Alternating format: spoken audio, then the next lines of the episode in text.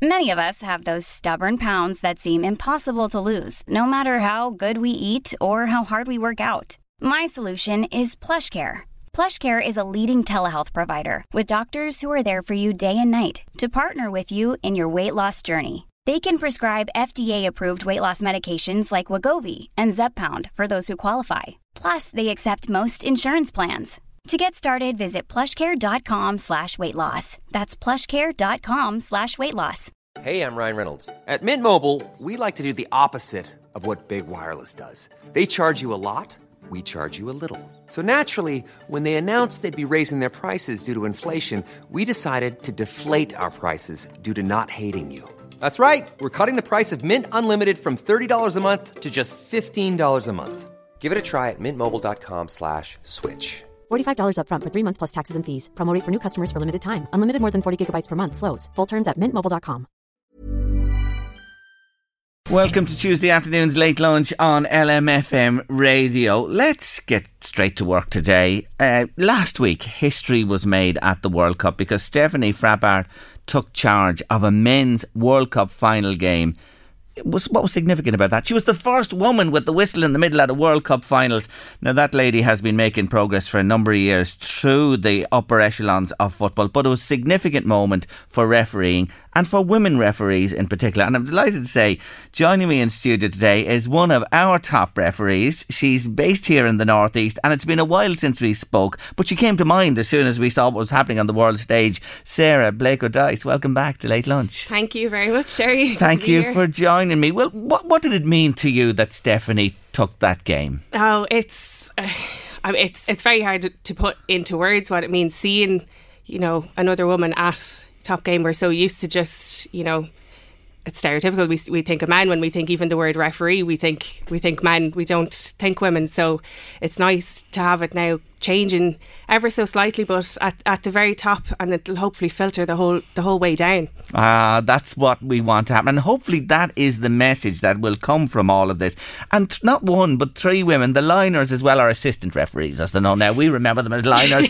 We're all, it was a whole women team that took the Germany Costa Rica game. Yes, that's right. And uh, to be honest with you, I was surprised myself. Was surprised but delighted to to see a, a full team show, you know, kind of uniformity in that that women can take on on any role and, and do it. Um, not only that, I mean, there has been women in, in the VAR room and that as well. So across all the different roles, been fantastic to see. No matter what part of you know the team you want to play yes. in, can do it. It's there's someone that has done it before, and you know mm. what I mm. mean. Hopefully, there'll be more she had a great game as well. I have Brilliant. to say, hadn't she? Yes. Do you watch it? You know, when you I watch the game, you know, and of course you watch the refereeing; it's an integral part of it. But do you, in particular, watch the officials? Yes, yes. yes. I I will have to say, I think um, being a referee has definitely changed the way I watch football, whether I like it or not a lot more of my focus watches the referee mm. and the decisions made and their movement and things like that. Things that other people probably wouldn't even consider. I think most referees watch the referee and think, "Oh yeah, that's that's where I would have been. Oh yeah, that's that's what I would have done." Yeah. So I mean, that game in particular, I watched because Stephanie was on it, and I was like, okay, I really want to see how how she's doing, how she's you know managing mm. the players and everything. I thought it was it was brilliant. She did a great mm. game, yeah. And and you know when you see her among, as you say, women among men, and like these men are going hell for leather. There was a key game she had as mm-hmm. well from your experience, you know, when you're in that, you know, environment and it's it's heated and every decision, you know, you see the way it's contested and that. Do you ever feel, you know, and you we're going to talk about you in a moment, do, do you ever feel like that you don't get the respect that you should have or that a man might get? Have you ever felt that yourself, referee?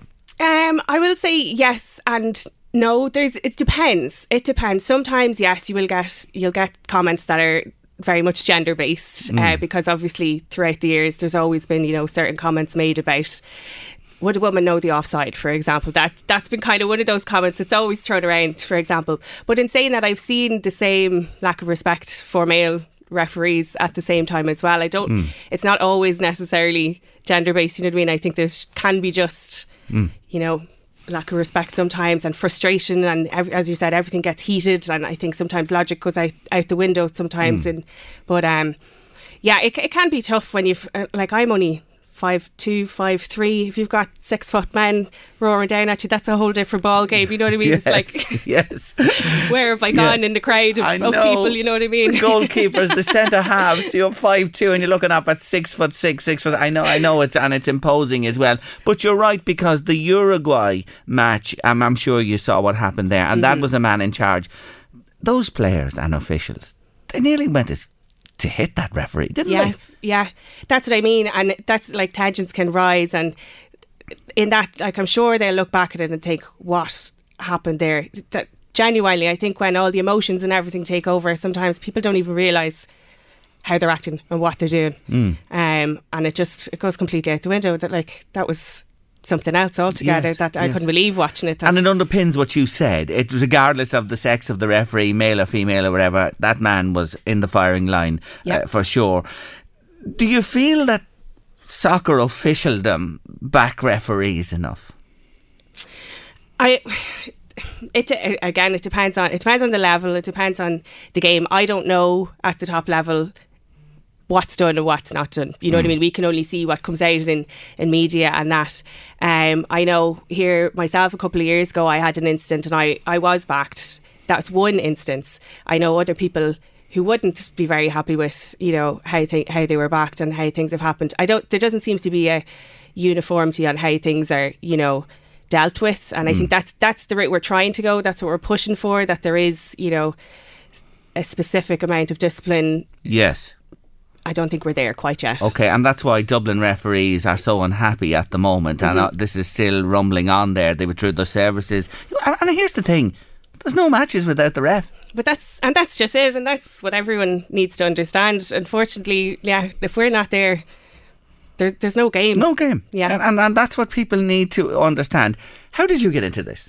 Remind us again. how did I get into this? Oh, I back in 2010 is when I did my. It was uh, actually it would have been December 2010.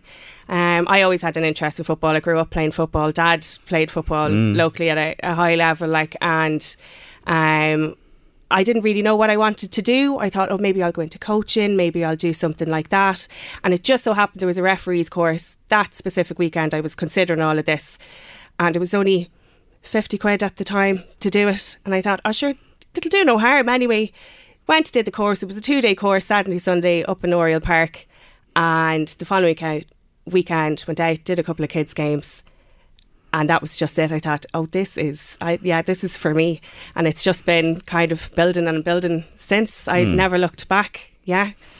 And this is what you're at now full time because we know you're talented musically as well, but refereeing is now your This- total focus. this is the main focus. Yeah, this is what I put all my time into, whether it's games or training. Mm. Like there is a certain level of behind the books as well. We need to know the laws at the top level, inside and out as well. But yeah, this is the main the main focus. Yeah. And you've been taking charge of very big games yourself recently. Mm-hmm. Tell them what you've been uh, up to and officiating at. So, uh, like this year, my main league is, is the Women's National League in Yeah. this country at the minute, as well as League of Ireland under 19, under 19s games as well. Um, two weeks ago, I did the Amateur Cup final up above in Home Farm in Dublin as well. Again, first time a female official has taken on the middle of that as well. So that was that was brilliant, brilliant atmosphere and the buzz around it and everything. It's a, it's a big game for you know for the lads and for the league. Like so, yeah, that was good to to get a crack at that as well. Yeah. Do you think women have aspects to the makeup and temperament that suit refereeing, perhaps more than ourselves, the boys, the men? That's an, do you know what? Nobody's ever asked me that question before. It's an interesting one. Um, partially, I would say yes. Um, I think women are less inclined to, to fly off the handle emotionally, a bit more composed when things happen and whatever it is, whether we're just used to doing that or whatever. Yeah, you can manage kind of things flying at you from all directions ha- easily enough um, and stay composed and focus on what am I doing in this moment. Again, I mean, there, there's men who are just brilliant at it, and that's their second nature. Do you know what I mean? But yeah, there's definitely a temperament thing to consider that might make us uh, ideal for that role. Yeah. discipline is a huge thing on the field, and you're there to maintain discipline and work within the rules, as you say, of the game as well. You know, you give a card, a yellow card. You know, when someone's on a yellow, I always want to ask a referee this, and you know, you know, if they transgress once more, and you have to give that card. You know, mm-hmm. you saw your man the other night in the World Cup took off the blinking shirt, and mm-hmm. he was mm-hmm. sent off because he was on a yellow. Do you ever just, you know, take a breath and think, oh?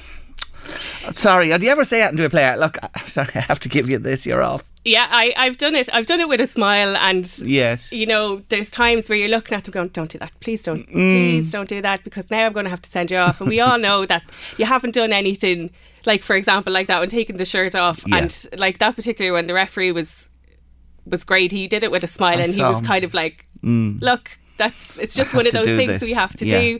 And yeah, you do have that, you know, kind of rapport with the players where you can say to them, you know as well as I do, I don't want to do this, but this is where we are now. You've done that thing, and usually the players are in the same kind of boat. They're like, "Yeah, mm. it's fine, I'll take it." But yeah, I've often been in a game going, oh, "You're you've seen something is about to happen. You know the person's already in the yellow. going, "Don't do that.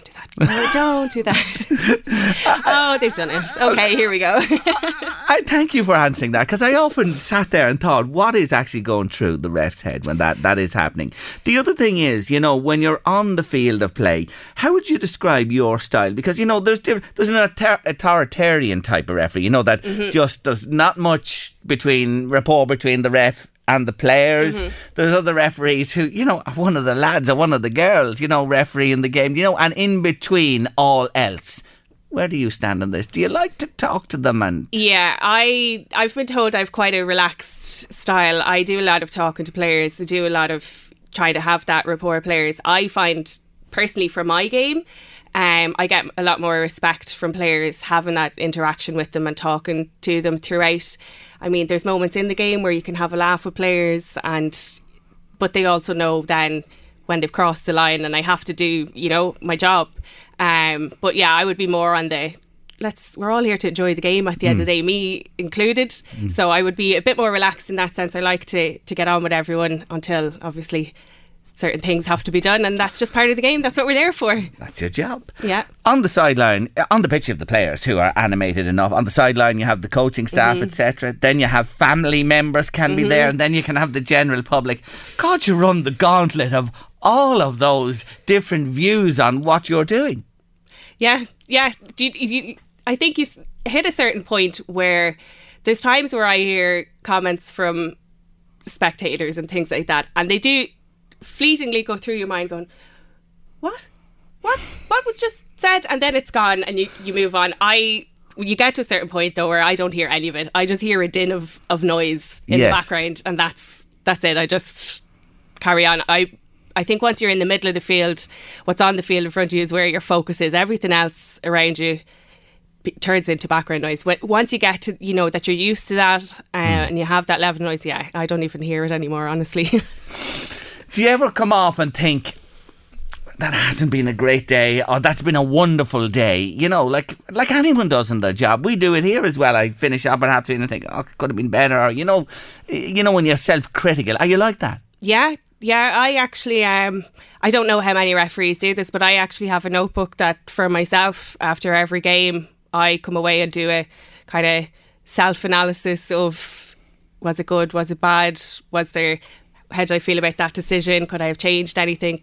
You'll always get other people's opinions on top of that as well. But for me, I always come away and, and look at my own game and think, yeah, there's certain things, and then next week we'll do that slightly different. We'll we'll try something else, see how how that works out. So, yeah, like we're human at the end of the day. Yeah. There's you know we'll well, have we will have bad days and yeah, good days. Yeah, you know, so human. That's mm. what it is at times. And at times you can't get everything right, and at times you're on top of it and everything goes smoothly. What about have you worked with assessors like that? You know, assessors from the FAI assess you. Mm-hmm. What's that like getting that feedback? I have to say it's very good. We would, especially in the the national. Yes, of we, course. We get it. Yeah.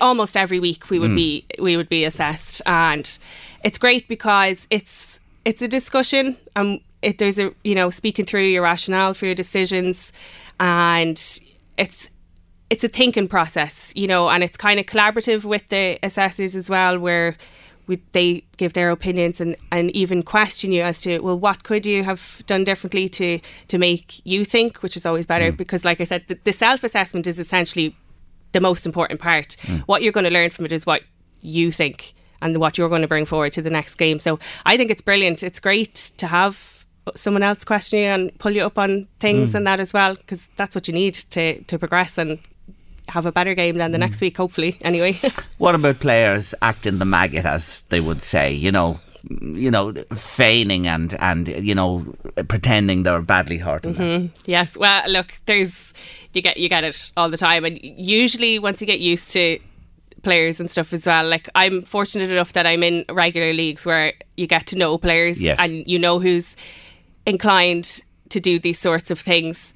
I think once you're on top of it and you're close with it, you have a good view of it, you'll always be able to make the best call. It won't always Mm. I know. be right. I know. And sometimes sometimes they'll feign something and you know what I mean, you'll think they were or whatever. Yes. And sometimes the opposite way too. But we we just try and That's all you can do. Yeah. And VAR, yes or no? Mm, no comment on that. All right. I knew you were going to say that. Anyway, wish you well. You're progressing great. You're coming to uh, a real point in your career when you're really motoring up there at the top of the game. Thank you. Thank you for joining me today. And Thank Sarah Blake. O'Dice, I wish you well with your future career. Thanks a million. Thanks, Jerry. She's just released her cracking new album. It's called the Christmas album, and there's just so many beautiful songs on it, and many colla- collaborations too. She's one of her own from the northeast, from the most famous musical family for sure. Andrea Corr, welcome to the show. Thank you. Thanks, for, thanks for joining me today. Well done to you on the album. It's truly beautiful. Thank you. Thanks very much. the songs, uh, some classics, many classics in there, and as I mentioned, collaborations. This goes back though, Andrea, to um, 2019, doesn't it? The the sort of the genesis of this. Tell us about that. Well, I I um, I sang uh, some Christmas carols at an event which is the Light Up a Life um, uh, Christmas event where it's in uh, it's for Our Lady's Hospice and Care Services in Harold's Cross in Dublin, and you know. I, I- anyway, I was very moved by it. People, you know, you, you sponsor a light in memory of a loved one, and people were holding these lights up to the sky while I was singing. And in some ways, you know, I think about, you know, Christmas is all that kind of jolly aspect, but everybody has a poignant and nostalgic and, and memories that are and nostalgia and memories that, you know, of, of ones that aren't around anymore. And in some ways, I found it much more really beautiful to actually to embrace who you know who we've loved and lost and and what has been and what is no longer and um I don't know I found that just really really beautiful because you know all of us kind of feel that at Christmas. You know it can be more poignant for for the things that uh, that we're missing or the people we're missing. So um anyway that inspired us. Then I kind of wanted to make a record of these songs. And and also I, I used to love this record back home, and um, it, it was the Ray Conniff Singers. And on one side of the record, it was vinyl, and on one side of the record, they had the jolly, you know, Happy Christmas atmosphere. But the other side were were the carols and the more reflective. Um, and and the, the spiritual side of it is is is kind of is, is definitely an aspect of this record too. Yeah. W- Well, let's bring you back to those days in Dundalk. Have a listen to this.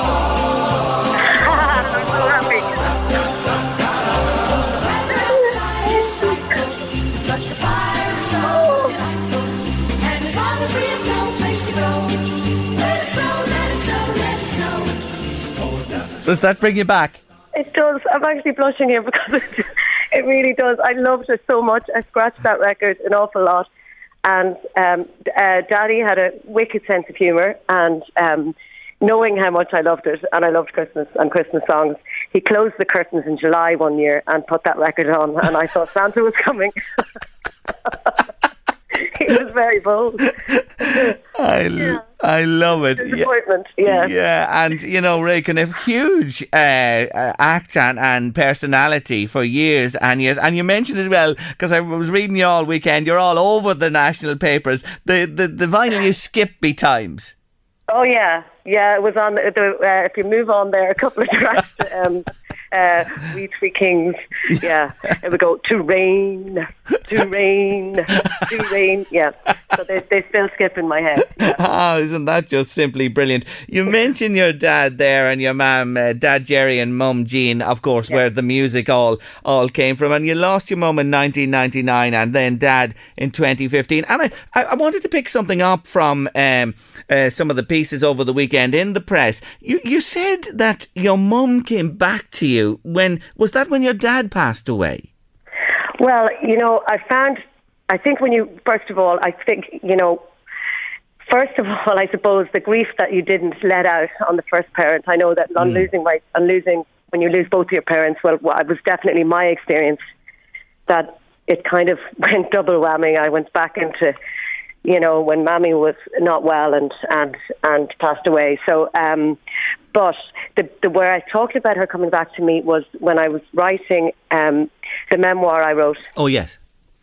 So I first of all in my first draft she was hardly in it because you know I was 25 when she when she passed away, but in the writing of it, it it they they I was getting flashbacks all the time. Um, and there were such beautiful memories in a way I could I felt her presence, her her laughter, her you know who she actually was rather than the rather than the obviously the sad memories that you get left with at the end, mm. but but who she was and and um, that that very much came back to me in the writing uh, writing of it, and to me was probably the greatest gift that I could have gotten from from uh, from exercising myself. Yes, yeah, it's a it's a lovely book. I recommend it if you want a nice memoir. It's still available. Barefoot Pilgrimage. Uh, it, it came out in 2019 as well. That's that's really interesting, and it's funny uh, when your second parent goes, then really the family home and everything is gone, isn't it, Andrea? That's it. You know.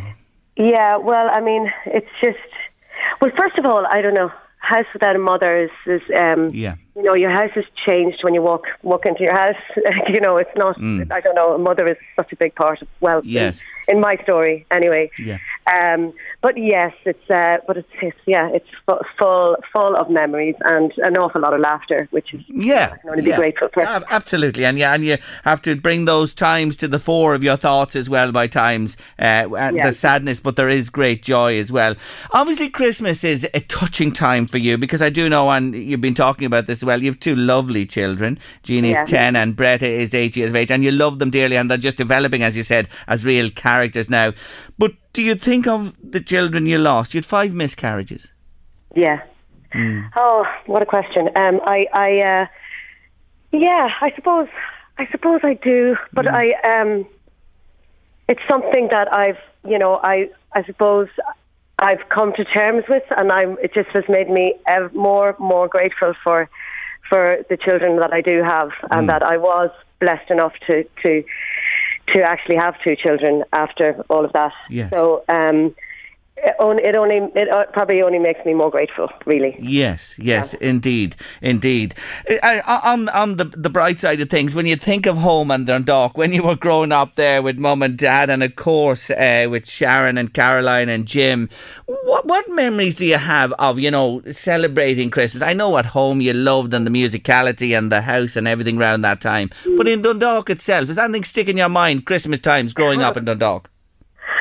Well, growing up, uh, growing up, well, I used to do like we do it like a crib walk instead of- or a crib crawl. Not a pub crawl, a crib crawl. Um, and I used to do that, and I that that was quite a lovely memory when we'd go and visit from from church to church. Yes. Um, that was before we got into doing the pub crawl. Uh, so you did say when I was a child. So um, Yeah. yeah, You, you've um, got you've lovely, lovely, lovely memories. I mean, Yeah. you know, people, people were, you know, people put their best face on anyway for Christmas. You know, Mm. Yeah, of course, and the lights going on in the town, and the the square there, and the tree, and all that. I'm sure all that is in your mind as well. God, you've coined a new word with me today, a crib call. I'm going to write that down, a crib, Crib crawl. crawl. Yeah, I never heard that one before. crawl. yeah, it's probably healthier. uh, what about what about you know in your own home now with your own children and your husband and, and in the house and that? Have, have you traditions you know that you you carry on each Christmas that you love to do or part and parcel of your celebrations? Yeah, well, I mean, the cooking and all of that. I, Yeah. I do, I do find, uh, yes, that that I I seem to do what Mammy did. What Hmm. I try. She was amazing at Christmas. Now I can't actually. I only aspire.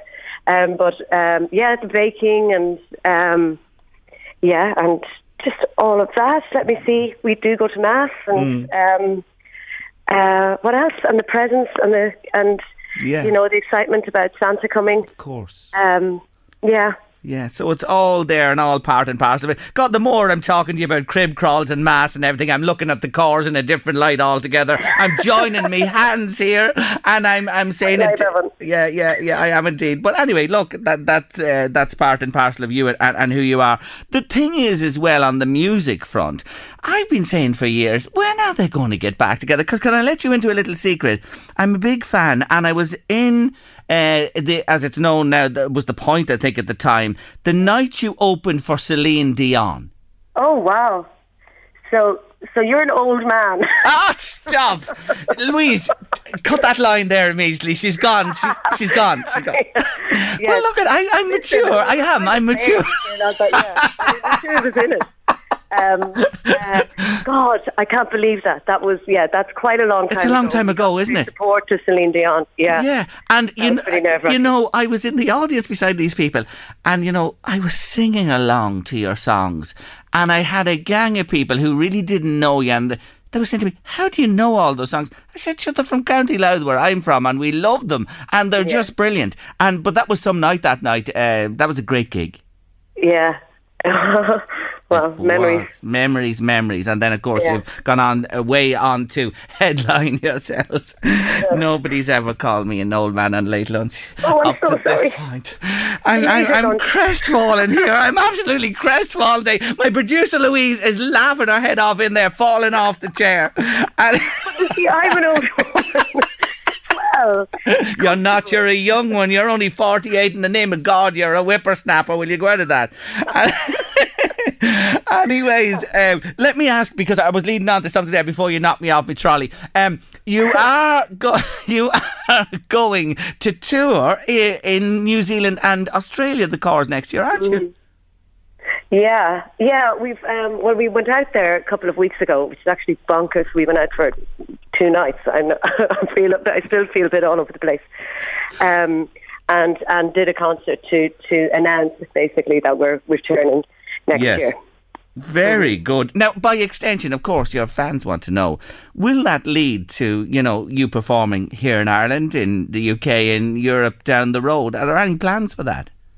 Well, we don't actual actual plans, but we'll see. We'll Yeah. see. It's not like I mean the the, the uh, Australia is definitely happening. So that's yeah, Yes, I can say that's yes. happening. And I suppose it's eh, you have to manage families and schedules, and people are doing their own thing, so that all has Yeah. to come together to make it happen. We understand. It is, it is, and you know you do have to. I mean, there Yeah. was a time in our life where we that that ate up every single breathing, sleeping moment, and you know the thought of going back into that. Yes, yes, and you see when you get when you get me w- w- shake. yeah when you're oh, getting on in life, Andrea, when you're getting on in life as well, you know, it's, it's yes, yeah, it's it's it's not as easy. You know what I'm talking about? Yes, you do, of oh, course, Oh, you do indeed. I know. Oh Jesus, am I going to be hammered over this when I go for a pint with the lads tomorrow night? It'll tell me that Andrea caused the first one to put you, Kelly, in your place on the airwaves, and that is for sure. Anyway, let's get back to the album. Let's get back to the album. Look, I said to you at the start, it is truly beautiful. It really is. And how did you, you know, when you see like you have in there, of course, Let It Snow, uh, Oh Little Town of Bethlehem, Old Holy Night, the, the classics in Bleak Midwinter. How did you, you know, settle on the eleven tracks? Was it was it difficult? Yeah. Well, it wasn't really. I I there, I went for the ones I love, and as you could hear from the way Conor there's "Let It Snow" begins the record. Um, um, I I also like because we're so used to singing these songs. We uh, well, I found myself Yes. you're singing them, but you're not hearing the lyrics, and the Yeah. lyrics of the ones I I chose, I I find really beautiful, and Hmm. like particularly um, particularly in the bleak midwinter. There's just this lovely moment that's much more intimate than any nativity moment you've ever seen. It all seems so distant. Yes. But it's like, but only his mother in her maiden bliss worshipped the beloved with a kiss. And it's just every mother with her newborn child. It's Hmm. like such a, I don't know. It's just to me, it's it's really beautiful. Yeah. Um, it is. so so after songs that you know I I really wanted to sing as well. Yeah, yeah. You know there were there some great songs to Yeah, sing. they're, they're crackers and, and, and well done to you. You put everything into them. Where's the album available? You know, uh, is it uh, uh, Spotify, uh, online, all that type yeah, of thing? it's yeah. all of those, but it's Yes. also on the vinyl because I was Yes. Ray Conniff Singers. I was mimicking that. Good. And um, so, and I, I, I mean, that whole thing of of I don't know a, a record. I do miss that of the you know where you Yes. love the sleeve, the artwork, the reading the lyrics, the everything on it. Um, so I, it, it is a whole. I don't know. I'm very happy with how this record Yes, is- yes. looks in every way. Yeah. So you can get it in your local record store and record stores all across the northeast here, as well as online, as Andrea says. Anyway, we're going to say goodbye to you today and finish out with a track from the album and wish you well with it and have a happy Christmas and all the best for the new year. And I will be there, regardless of my age, when you return to Ireland to perform as the Corrs. Andrea, thank you for joining me on the show today. Thank we're you very much. finishing with Christmas. many happy returns. Here we go. Bye. Bye bye. Have a blue Christmas without you. I'll be so blue just thinking about you. Decorations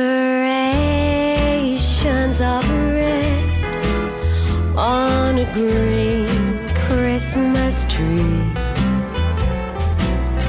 won't be the same, dear, if you're not here with me. When those blue snowflakes stop falling, That's when those blue memories start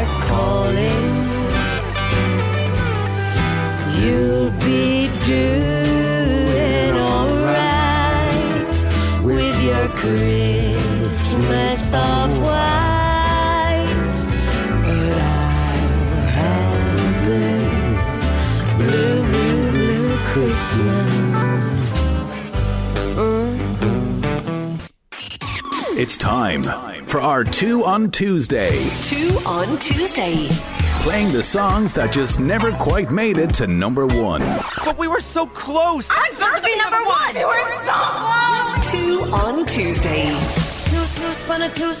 My two on Tuesday today was released on the 2nd of April 2011. It's the intro from the HBO show How to Make It in America. It was a slow burner. It was on the charts in the UK for 10 weeks before it made it to number two.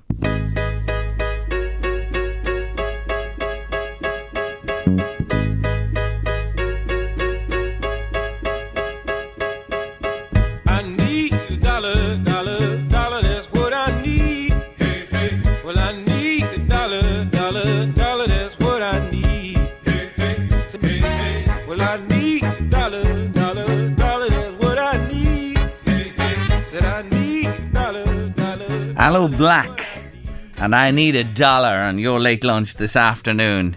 Our two on Tuesday, making it two in June 2011. So, what kept it off top spot? Well, here it is. Number one was Pitbull and Give Me Everything. Me not working hard.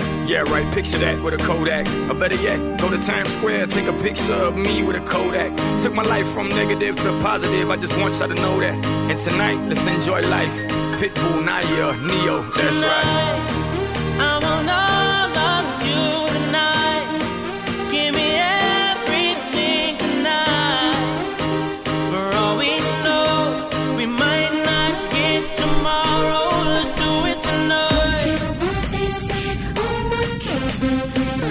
Oh, Louise, you can uh, shove that one in my book. Aloe Blacc all the way. What do you think? I don't think I've ever heard that Pitbull before. Have you not? No. Do you like it? Uh, boom, boom, boom, boom, boom. You I know think when it, it, would grow on me, but I don't think I'd be playing it again. You know that sort of way. you know when you'd be in a disco half one or two o'clock in the morning and that going boom, boom. Well, if you're an old man or an old woman, you wouldn't be there anyway, you know. But uh, you know if you were or when when you were. You were doing the two step. I was in short pants when I went to see the Corrs. Yeah, yeah, yeah, yeah. Really got to, Jay. I love that. I have to say, well, it's one of those days I'll remember on radio. I thought it was great because I don't think I think the poor girl said it and then kind of thought that We- didn't we- come out the way I meant to. we were out. jesting, we were jesting. But when you're trained in the uh, at the table in Eircom or PNT with all the, The lads there, slagging. you have to be able to retort as well. That's what it is. Didn't we get a lovely Christmas card today? Didn't we? Mm. Gorgeous. Just Sheila Bailey. Many happy returns to you. Happy Christmas to you and yours. Your card is absolutely beautiful, Sheila. We love it. Look at the horses on the front of it and the the scene. It's beautiful. Thank you. We treasure it, and it's on display in our office, Sheila. Thanks a million. Up next on late lunch, as we move on, Alana Pardy is joining me, and she has a very interesting concept about QR codes beyond the grave. My next guest recently graduated with a degree in digital media and marketing, and she's come up with a terrific idea that is really gaining traction. Alana Pardy, welcome to Late Lunch. Hi, how are you? I'm really good. It's great to talk to you this afternoon.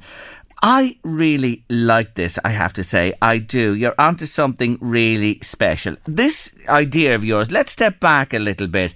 Your Auntie Michelle, tell us about her, please.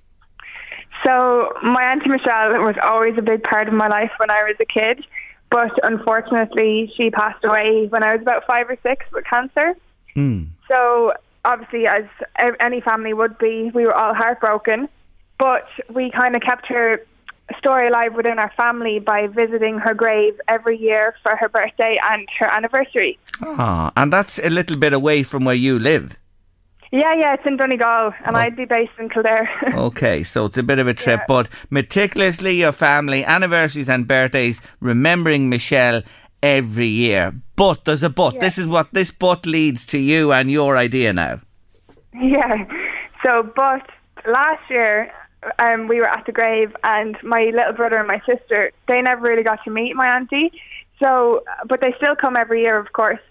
So this year, I was like, wouldn't it be cool if they could see who my auntie really was, hear her voice, see her dancing, and experience the memories that we got to live with her. So I went and I got to work, and because I had a degree in video creation, I made a video of her whole life story.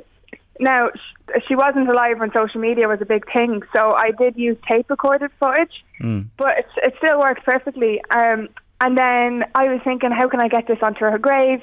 And then, long story short, this is how I came up with Recapture One, and the feedback has just been incredible.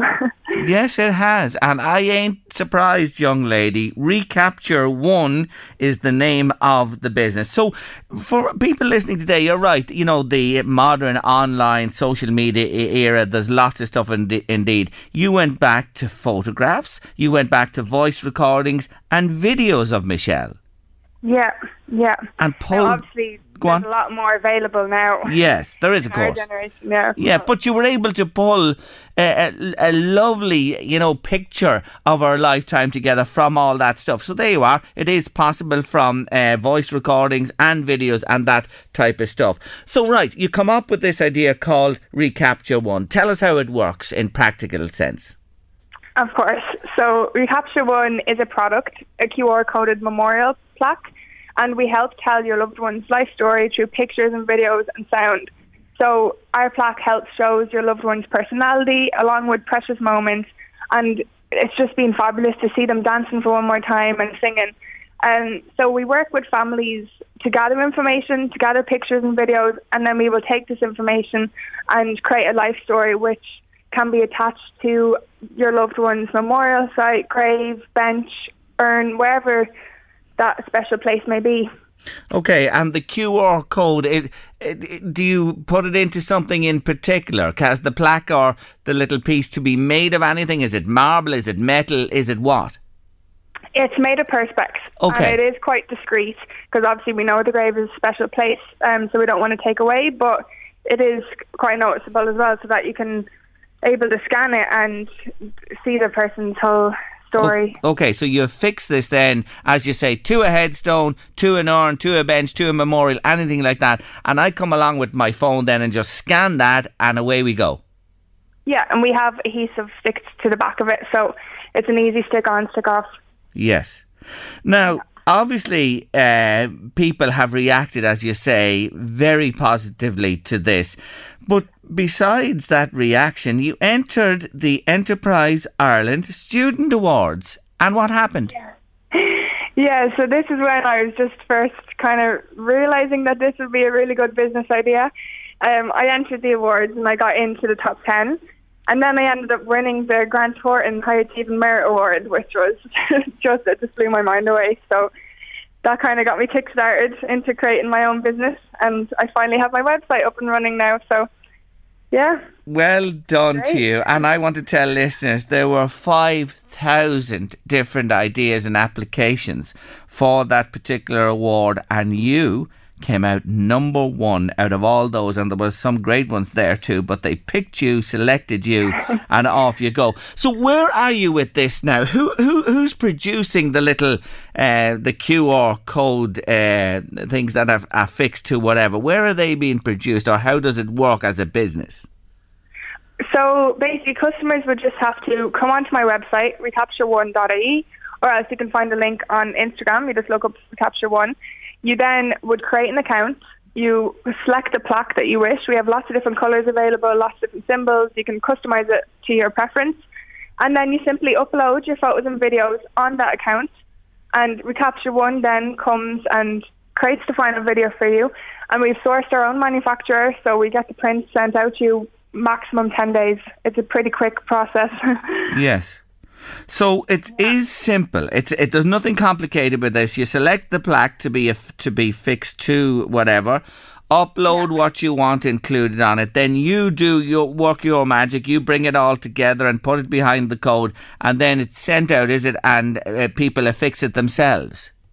yeah, and we also have an option for it to be password protected. So, for Yes. example, like for me, I'd like anyone to see my auntie's memories, but I know from experience and research that if some people do like to keep it private, so that is an option as well. Yeah, But yeah, it's that's a very easy process. it's a simple. It sounds really, really straightforward, and that's a very good thing to have it password protected. That you know what I mean. You can then just give it to people you want to actually uh, relive the person's life. All over the country, people have been in touch with you. Yes. yeah, yeah, even in the UK as well. Oh, outs- outside Ireland. Tell me this: How are you fixed? Is there anyone else doing this? Can you have you a patent or anything on this? Can you keep it to yourself, or are you at the whim of somebody else coming in and stealing your idea? Yeah, I have it protected to what I can protect it for. Yes. Um, but yeah, there is another competition out there, but you know, it's a great idea. Yeah. Wouldn't expect anything else. Of course, of course. So you've worked to protect it uh, as much as you can. Wh- what does it cost? Do you mind me asking? Um, it's 199 for the plaque itself, and then because we host your video on our cloud, it will be a tenner a year. But Okay. that's just to keep your memories active. Okay, that's all right. Yeah, so there you are. That uh, that uh, does everything for that. It's great, isn't it? You're you're only a youngster finding your way, and here you are with your first business up and running. Well done to you. Well done. Well, well done. It, it, it's great. And of course, it started with, uh, we have to mention your Auntie Michelle, who you knew as a young child and that as well. And look where, where it's gone from here. Um, so, uh, if people, just again before you finish, remind people where they can check you out once more, please. Of course. So recapture one on Instagram, recapture1.ie on our website.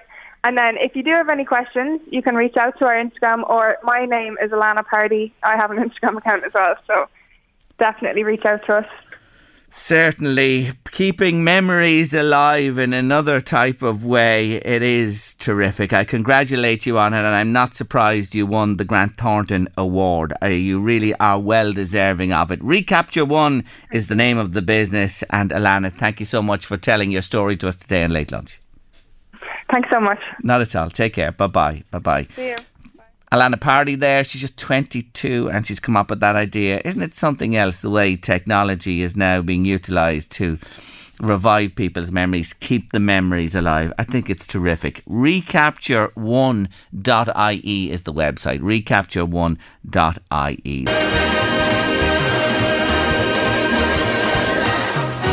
Andy Williams, superb. What a song. Timeless at Christmas time. The most wonderful time of the year. So, have you got your tree up then? If it's the most wonderful time of the year, Miriam, Pippa, and Ava put it up on Sunday. and where were you? I was there. I got it down from the attic All right. and all the stuff and that round it. disappeared.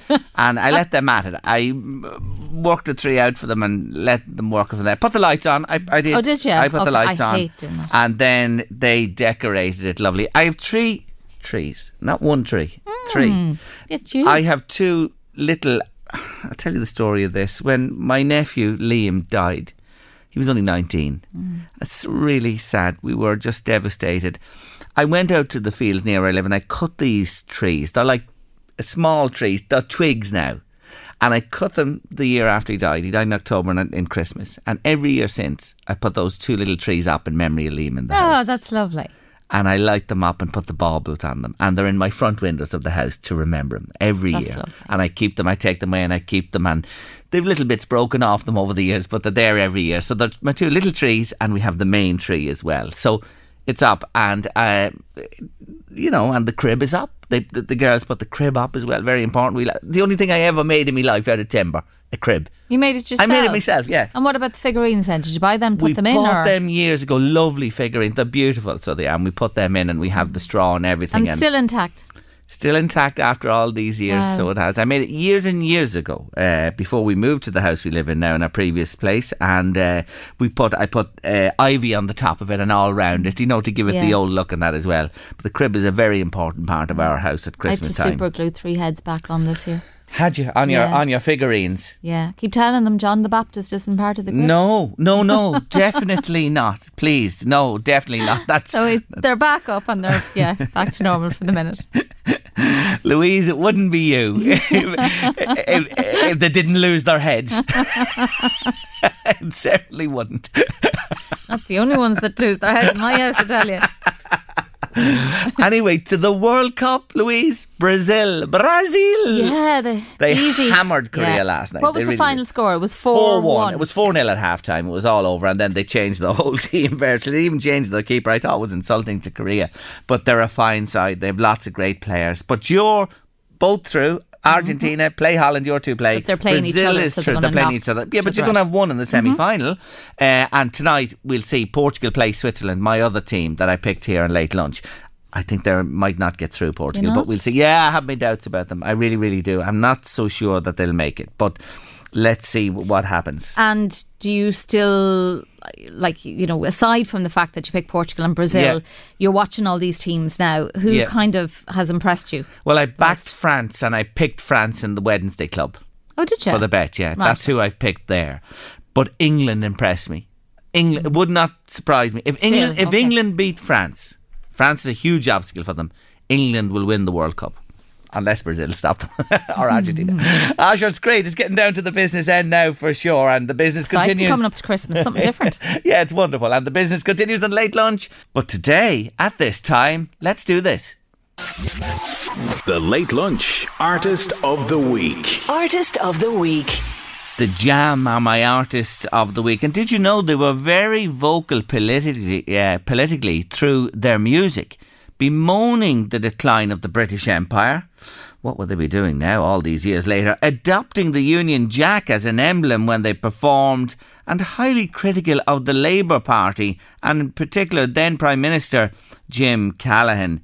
So extreme were they in their right wing tendencies, they became known as the Conservatives. I bet Jacob Rees-Mogg has them top of his Spotify playlist. I jest. I played Eton Rifles yesterday, their first big hit, making it to number three at a highly competitive time on the UK charts back in 1979. Their next single in 1980 would be their first number one in the UK, uh, a feat achieved more by accident and design. It's a great old story. You see, Dreams of Children was to be the A side of the single, but when it was being pressed and labelled, the A side became the B side, with my song from the Jam today being promoted and going all the way to the top of the charts. Here it is. I love it. People might say in a rut. What I got. People might say that I should strive for more. But I'm so happy I can see the fine things happening here today. A show of strength with your boys brigade. And I'm so happy and you're so kind. You want more money, of course I don't mind. To my nuclear tax was for atomic crimes. And the public gets what the public wants. But I want nothing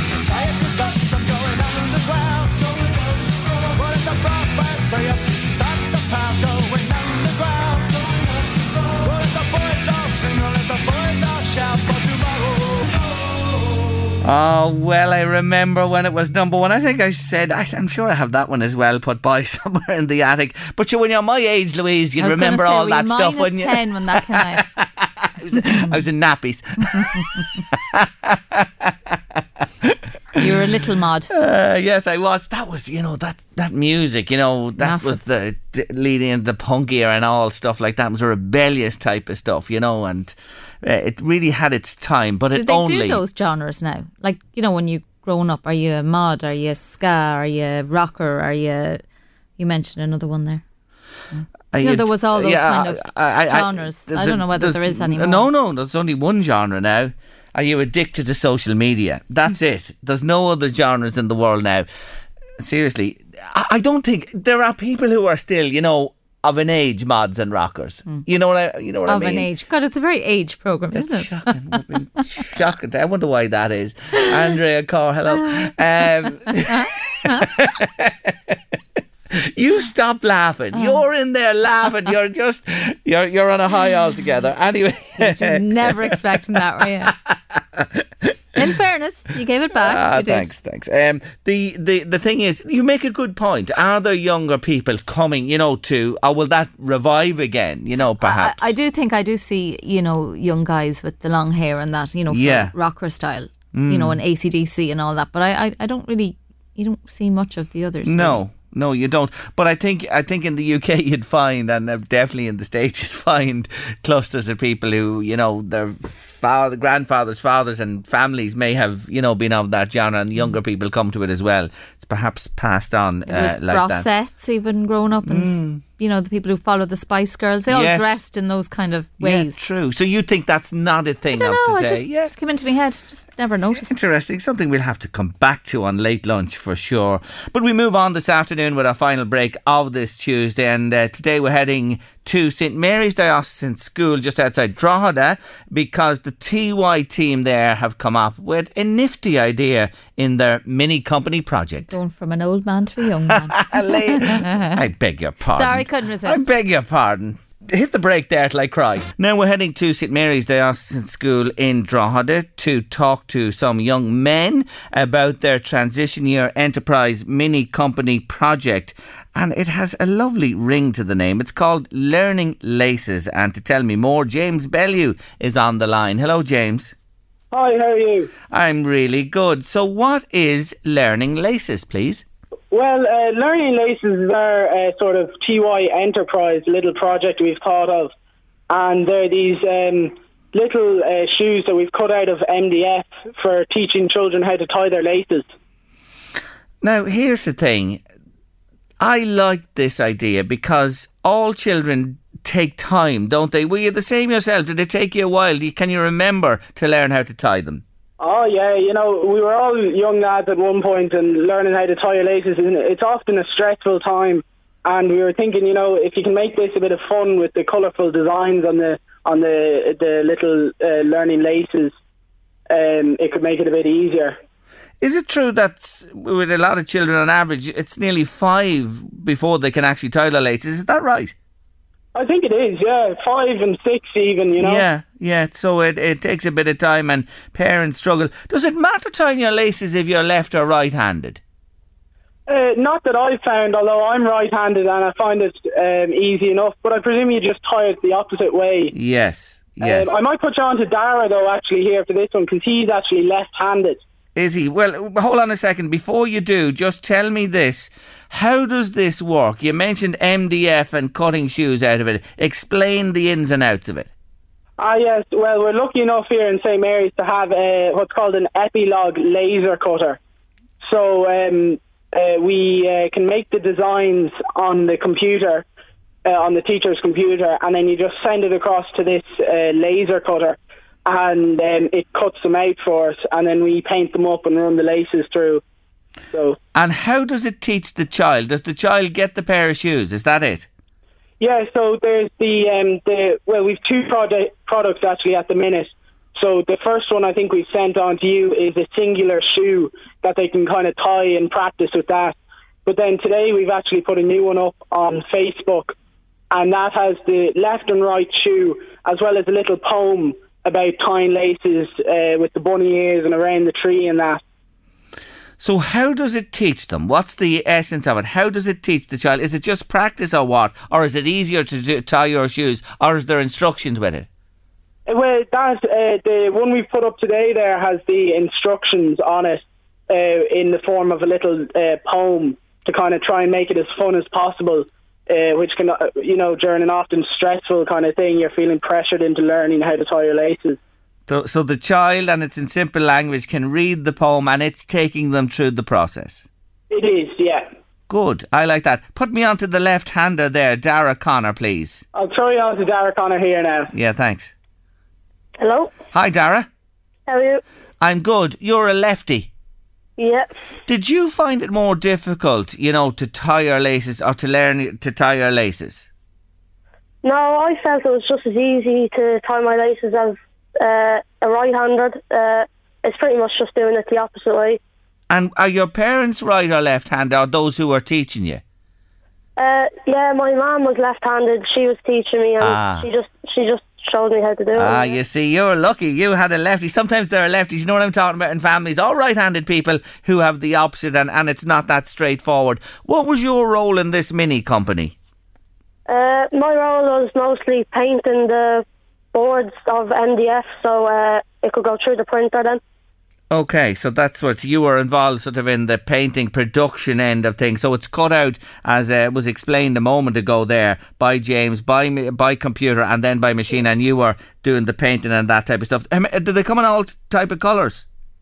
Yeah, you can get red, blue, you could get the small shoes, you could get pink, green, and yellow, and you could get different outlines on them as well. Okay, so you have a range of colours there available. And um, so that's your end of things on the production. Is Donica Heavey there? I better have a, a say hello to him. He's beside Yeah, you, is he? I'll pass you on Thanks now, a yeah. million. Yeah, thanks. Hello, Donica, how are you?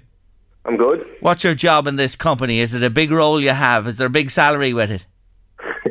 No, but uh, I was kind of like Dara. I was doing a bit of painting. I was also doing a bit of drying because we want to dry them as quick as possible. And then we were outlining also that um, on the outlines of the smaller ones, we use marker to make it look a bit more colourful. Yeah, so again, just to remind us, you've now added this feature to it because this is in the process. We're talking to you as you're only developing this. This is part of your year project as well. This little po- poem with it as well is, is a significant development when you get the shoes in teaching. Yeah, because like there's there's loads of nursery rhymes going around about uh, like little fun ways to help learn tie your shoes. And as James said, it is a stressful kind of thing to learn. So it's good to make it a bit more fun and colourful and Yeah. like a happy experience rather than like being pressured into it. I understand. So, uh, and it's routine as well. By practicing and practicing, you get to know it. That's what it's all about. And and could, do you take it that a child getting you a set of your shoes with the nursery rhyme and that, and if they stick with that for a while, they will learn to tie their shoelaces? Yeah. Like if you keep going at it, say, I mean, with a bit of encouragement from Yeah. parents, like, Yeah. say, oh yeah, would you would you go around that again, try that again, and Yeah. keep going and going. And then even if they have younger siblings, then pass it on down to them and help them learn the same way. Okay, so everybody's saying, well, why wouldn't we do this just with an ordinary pair of shoes? What's what differ, uh, differentiates what you guys are doing? It's like this is different because say if they're in say a strapped shoe now, Yeah. they can keep them same shoes and learn and make sure they've mastered how to tie the shoe before you then go out and buy say a bit more of an expensive pair of like lace shoes. Yes. I have you now. You answered that so well and explained it. You're right. Smaller children generally don't do the laces till the time, but this is preparing them for for it. Colourful shoes with the little instruction as well, and uh, away they go. So how are, how how are you going to uh, promote this, market it, sell it? What's the story? Uh, we actually have a Facebook page, just learning laces on Facebook. I'm actually going to throw you back onto James because he's running the whole thing. so he'll he's the. MD. Good to talk to you, Donica. Thank you, Yeah. James. Yes. You're the boss. At the minute, anyway. That's what they're going to tell you. Anyway, where do people tell, remind us again? You have is it a Facebook page uh, that was mentioned there, Learning Laces? If anyone wants to find out more, yeah. Yeah, so on Learning Laces, we've got uh, our Facebook page. We've got pictures of the actual product, and um, there you can also direct message us and uh, order your um, your own Learning Laces board or the individual shoe. Good man. So, uh, a project for the year in TY. You're enjoying this transition year? Oh yeah, it's great. You know, um, Miss Curtis here, the TY coordinator, is running um, a great sort of um, a, a great um, year, and it's very interesting. And then Miss Crawley, our enterprise teacher, who actually got us entered into doing this. You know, thinking Yeah. of ideas of what we could do. Great stuff. She's brilliant, Roisin Curtis. She really is. Wish you well with Learning Laces. Check them out. Thank you, boys, for joining me. Thank you very much for having us. Not at all. Take care of yourselves. Young people with ideas. They're fantastic, preparing themselves for life and work and study and everything beyond. Well done to them. Tomorrow on Late Lunch, Trevor Birney is with me. He's the man behind the Quinn documentary you may have watched on TV recently, and he's now published the book. Lisa Smith is here, fashionista extraordinaire. Dr. Kate McCann on staying healthy in the holiday season, and we have more young entrepreneurs. The Burke children are joining us tomorrow. Paul McCann is coming next with the drive here on LMFM Radio. Have a nice Tuesday evening. We'll see you tomorrow, 1.30. Many of us have those stubborn pounds that seem impossible to lose, no matter how good we eat or how hard we work out. My solution is PlushCare. PlushCare is a leading telehealth provider with doctors who are there for you day and night to partner with you in your weight loss journey. They can prescribe FDA-approved weight loss medications like Wegovy and Zepbound for those who qualify. Plus, they accept most insurance plans. To get started, visit plushcare.com slash weight loss. That's plushcare.com slash weight loss. Ryan Reynolds here from Mint Mobile. With the price of just about everything going up during inflation, we thought we'd bring our prices down. So to help us, we brought in a reverse auctioneer, which is apparently a thing. Mint Mobile unlimited premium wireless. Ready to get 30, 30, bit to get 30, bit to get 20, 20, 20, bit to get 20, 20, bit to get 15, 15, 15, 15 just 15 bucks a month. So, Give it a try at mintmobile.com slash switch. $45 upfront for three months plus taxes and fees. Promo rate for new customers for limited time. Unlimited more than 40 gigabytes per month. Slows. Full terms at mintmobile.com. Hey, it's Ryan Reynolds, and I'm here with Keith, co-star of my upcoming film, If, only in theaters May 17th. Do you want to tell people the big news? All right, I'll do it. Sign up now and you'll get unlimited for $15 a month and six months of Paramount Plus Essential Plan on us. Mintmobile.com slash switch. Upfront payment of $45 equivalent to $15 per month. Unlimited over 40 gigabytes per month. Face lower speeds. Videos at 480p. Active Mint customers by 531.24 get six months of Paramount Plus Essential Plan. Auto renews after six months. Offer ends May 31st, 2024. Separate Paramount Plus registration required. Terms and conditions apply if rated PG. Even on a budget, quality is non-negotiable. That's why Quince is the place to score high-end essentials at 50 to 80% less than similar brands. Get your hands on buttery soft cashmere sweaters from just 60 bucks, Italian leather jackets, and so much more. And the best part about Quince, they exclusively partner with factories committed to safe, ethical, and responsible manufacturing. Elevate your style without the elevated price tag with Quince. Go to quince.com slash upgrade for free shipping and 365-day returns. Hi, I'm Daniel, founder of Pretty Litter. Cats and cat owners deserve better than any old fashioned litter. That's why I teamed up with scientists and veterinarians to create Pretty Litter. Its innovative crystal formula has superior odor control and weighs up to 80% less than clay litter.